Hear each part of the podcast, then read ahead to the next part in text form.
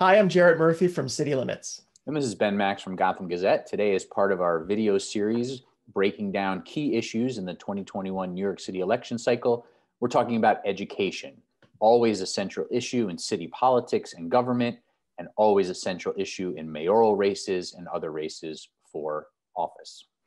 Yeah, and obviously it is that in a very practical sense, Ben. The biggest chunk of the city's budget uh, for any one department is Department of Education, $27 billion or so a year, which is something like uh, you know a third to a fourth of what the city spends, and that's true of every city everywhere. Traditionally in America, you know the primary focus of local governments is schools, even more than policing.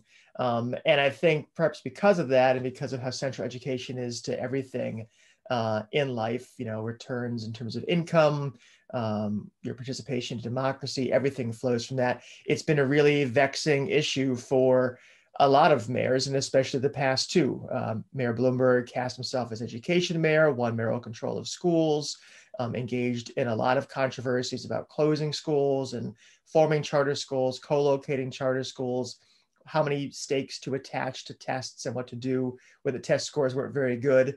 And Mayor de Blasio has is less associated, I think, with the issue um, because it's not the thing that has dominated his political identity, but certainly it's been a big concern over his mayoralty, and there have been a lot of different uh, elements to how he has addressed the issue and how the issue has presented itself to him. Right. I mean, de Blasio got elected in part on his promise for universal pre kindergarten. He's executed that. It's widely seen as his main legacy item and achievement, uh, his biggest accomplishment. Uh, he's clearly had a, a, focus of sorts on schools. A lot of what he's done is tried to kind of reverse the Bloomberg legacy. De Blasio, a very different approach, uh, some very different uh, relationships, like a much friendlier relationship with the teachers union.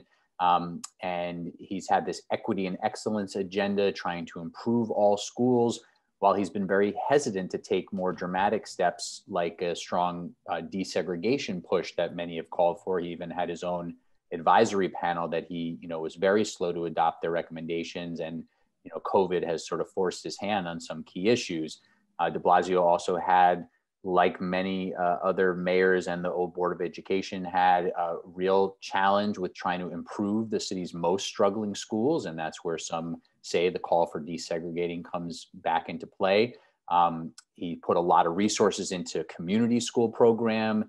He's had this equity and excellence agenda that included things like more AP classes, more computer science classes, algebra classes. Um, he sort of made a push to uh, changed the specialized high school admission process with an eye towards integration, but that fell flat. Uh, and so he struggled with that. And he got a couple of mayoral uh, control of school extensions in Albany through a very tough process, um, in part because of his, his troubled relationships with the powers that be. And he's been pretty anti charter school, again, in a reversal of Bloomberg, and also very hesitant to uh, close down schools, although he's done that uh, to some degree. And one of the interesting wrinkles of this issue is how the kind of power to control it breaks down, um, and and that goes across a couple different levels. One thing that's that's unique about schools, I think, compared to many other public issues, is that you know there are people who can escape the system. You know, not obviously there's only one police force for New York City. Uh, there's only one set of roads. Um, there's really only one park system. But if, and we're both parents, if we decide we want to exit the system for one of a number of reasons, uh, for religious reasons, uh, for concerns about safety, quality, even staying within New York City, you can go to private schools, you can go to parochial schools. And of course, that's part of the reason why there's choice within public schools now is to compete with that. And that's a very interesting factor that also leads to some of the vexing issues.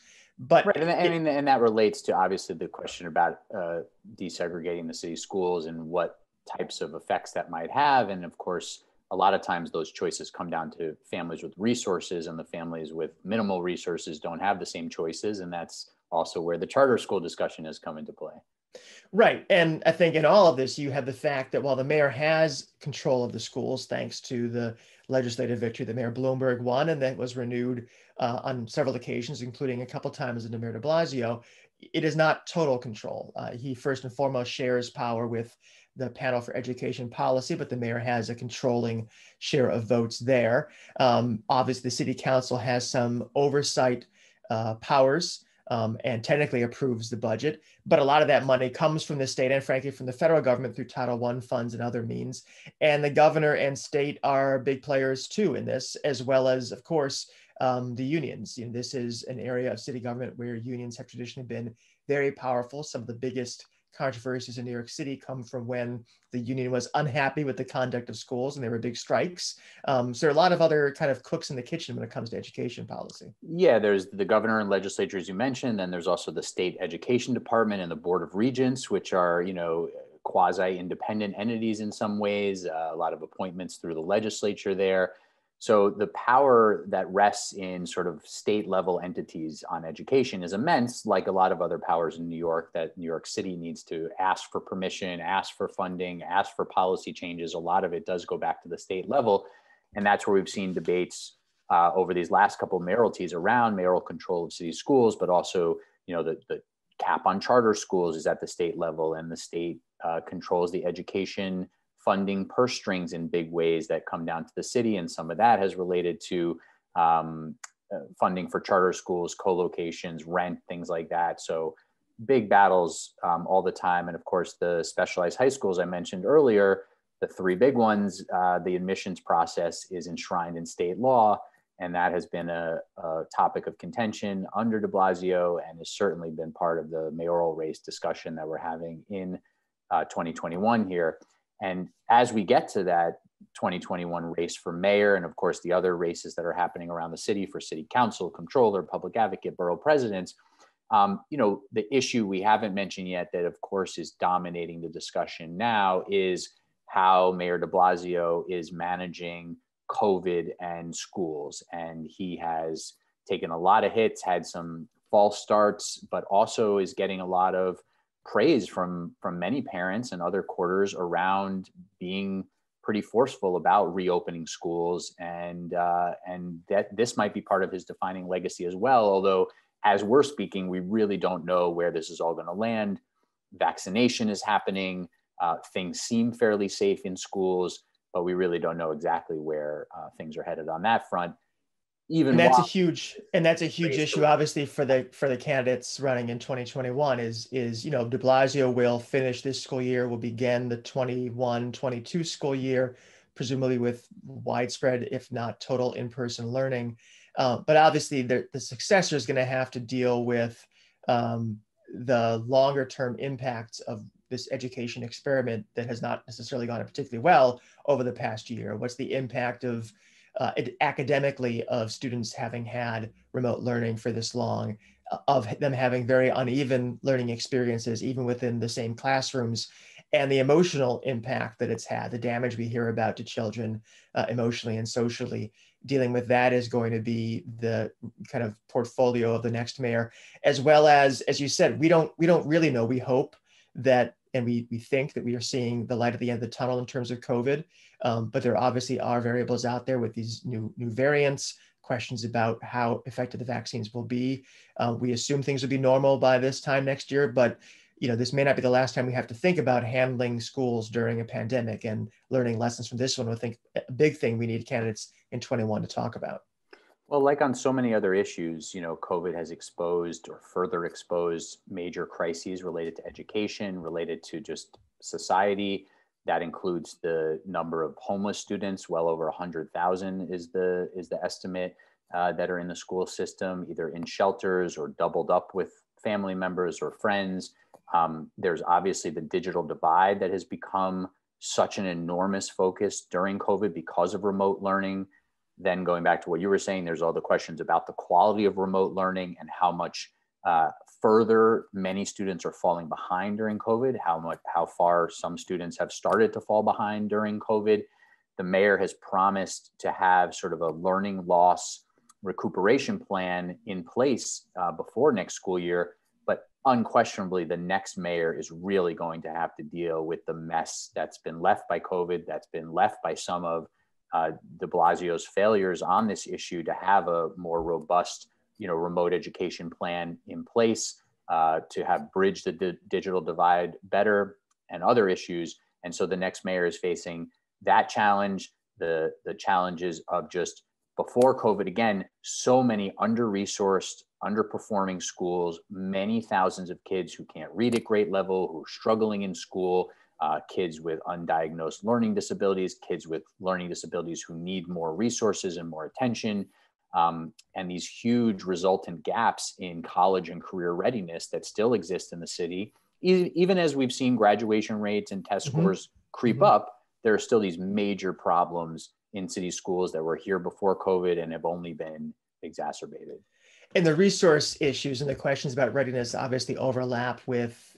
you know the deep racial segregation of the school system which you know is quite striking when you look at, at different schools. And obviously that is something that de blasio has uh, been uh, pressed to deal with. And there was a, a, task force that produced a report on that and some recommendations. And the mayor, you know, did move to implement um, a kind of lukewarm version of those this year by removing middle school screens and changing a, a kind of particularly egregious uh, geographic screen for high schools in one particular district. Um, but there's a lot of pressure to do more when it comes to the test for the selective high schools, the gifted and talented program, the non-SHSAT high schools, of which there are many, and, and frankly don't have the single test standard, which for all its flaws, at least is a, a quasi-objective standard, have a much more complicated and subjective mix of ways to screen who comes to those schools. Uh, fixing that is something that there's a lot of pressure on the mayor to do, but it's very, very complex and a lot of different um, allies and enemies and kind of fractures in that issue. When you try to talk about dealing with the SHSAT test, there are people in the Black and Latino communities who are concerned about racial disparities and how the test uh, enforces them, reinforces them. And then you have parents in the Asian community who tend to be very well represented in those schools who believe that changing the test would harm uh, their children's um, ability to access those schools. Um, I think two other issues that come to mind too are school safety. Um, a lot of pressure to remove police from schools, but the concerns about how you then handle the fact that there is sometimes violence in schools, and you know, violence and discipline are a, a key problem or a key obstacle to learning. And the one thing that that maybe is for another time, but connects to this is we're talking here about K through 12, but um, for a lot of students in New York City, public schools connect directly to the CUNY system, um, which is an incredibly important system that's under a lot of pressure, dealing with its own kinds of segregation and resource issues. And frankly, is where some of the preparedness issues you've talked about um, really come to bear when students are in college being asked to do college level work and finding that their their writing skills or their reasoning skills are not up to snuff. Right, and I think it's important that you mention, um, you know, the, the, wide range of things here that that um, the mayoral candidates, as they're appearing at these endless number of forums, are being asked about, include a lot of the hot button issues like SHSAT and the specialized high school admission, uh, gifted and talented, uh, school screens, school safety and, and, and those issues that you just mentioned. There's been limited discussion about CUNY, and there probably needs to be a mayoral forum just focused on CUNY.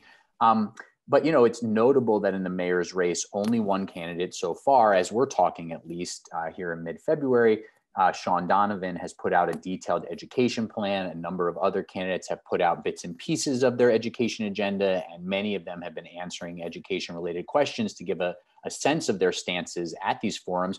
And there's a wide range within the Democratic primary of viewpoints on a number of these topics that are, you know, voters need to sort out. We in the media need to sort out and, and help show voters. Um, and, that, and some of that's happening and much more will be. Um, there seems to be a, a good bit of consensus in the field that mayoral control of city schools needs to stay, although there's a couple different viewpoints on that. Um, but there's a lot of talk about some of these hot button issues that often without a really detailed education plan being put out by the candidate, sort of obscures a lot of what the mayor and their school's chancellor really does with the school system and so much of that is sort of about um, a broader vision for management for how principals you know how much control over their schools principals have the roles of superintendents the resources that schools have. You know we talk about school safety. A lot of times that discussion is focused on police and school safety agents and whether there's NYPD officers that are armed in some schools, metal detectors. but then often that leaves out you know the role of guidance counselors and social workers and nurses at schools. And those are you know important topics for the mayoral candidates to talk about as well especially if they're talking about removing uh, school safety agents or nypd officers from school what's their plan for bringing in those other resources yeah, I mean, it's really a soup to nuts issue, right? I mean, we're talking about, you know, vision, what, what is the role of schools? What should we be preparing students for? Um, how, again, as you said, how do you manage this massive system? Right down to quite questions about pedagogy. I mean, you were a teacher. My, my mom was an elementary school teacher. And, you know, I know there is an ongoing debate about whether to teach kids who are younger uh, whole language or phonics in terms of how they acquire language. And obviously there are questions about how you deal with something that New York City uniquely has to deal with, which is students coming in um, who do not have an English language background, sometimes coming here in high school and uh, you know facing the pressure of deciding how to prepare for career or college on a much tighter timeline timetable than than others. Um, I think it, this all kind of boils down to the fact that in these debates, we're probably not going to get into a lot of these more granular issues, but we have to think about big questions um, for candidates. And I think one of them for me is this question about integration and how do you, you know, pr- preserve some of the good aspects of having different kinds of high schools and, and different kinds of other schools, um, middle schools, without having this stark uh, disparity of resources and these unfair racial skews. I think that is a, a very thorny question um, and it's not something that slogans will answer. And that, that's certainly one I want to have answered. What's what's one or two of yours? Well, I think um, you know, along with what we mentioned earlier about a plan for making up for, let's just call it COVID learning loss, um, you know, is essential. And what does that plan look like? But then, broader than that, as I said before, what's your plan for underperforming schools? How do you do school turnaround? And does that tie into a more sweeping vision of school desegregation, which in itself is a school improvement plan uh, across the board. One of the other things I'd point to is um, this combination of what qualities are you looking for in a school's chancellor? What type of school's chancellor would you appoint? Do you have any names? Of course, would be nice to hear from from candidates, although they're often hesitant to, to say those. Um, and how would you and that chancellor manage this massive bureaucracy? What kind of changes would you make to DOE central headquarters? and to the roles of superintendents, principals, and others. And I'll just throw one more uh, in there.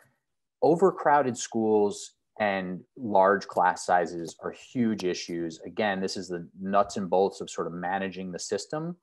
And there is uh, way, there are ways that have been pointed to to both uh, reduce class sizes and reduce school overcrowding that the next mayor really needs to take a look at or develop new strategies to do those things but that's something I want to hear from these mayoral candidates is how would they address school crowding and class size uh, challenges? Well, audience, lucky for you, there will be no test on this material. This is just a review session, but hope you found it helpful. Hope you'll stay tuned to citylimits.org and gothamgazette.com for coverage of the race and to Max and Murphy on WBAI 99.5 FM every Wednesday at 5. And of course, as we say every time we do one of these, go to vote.nyc for information about who's running and whether or not you're registered.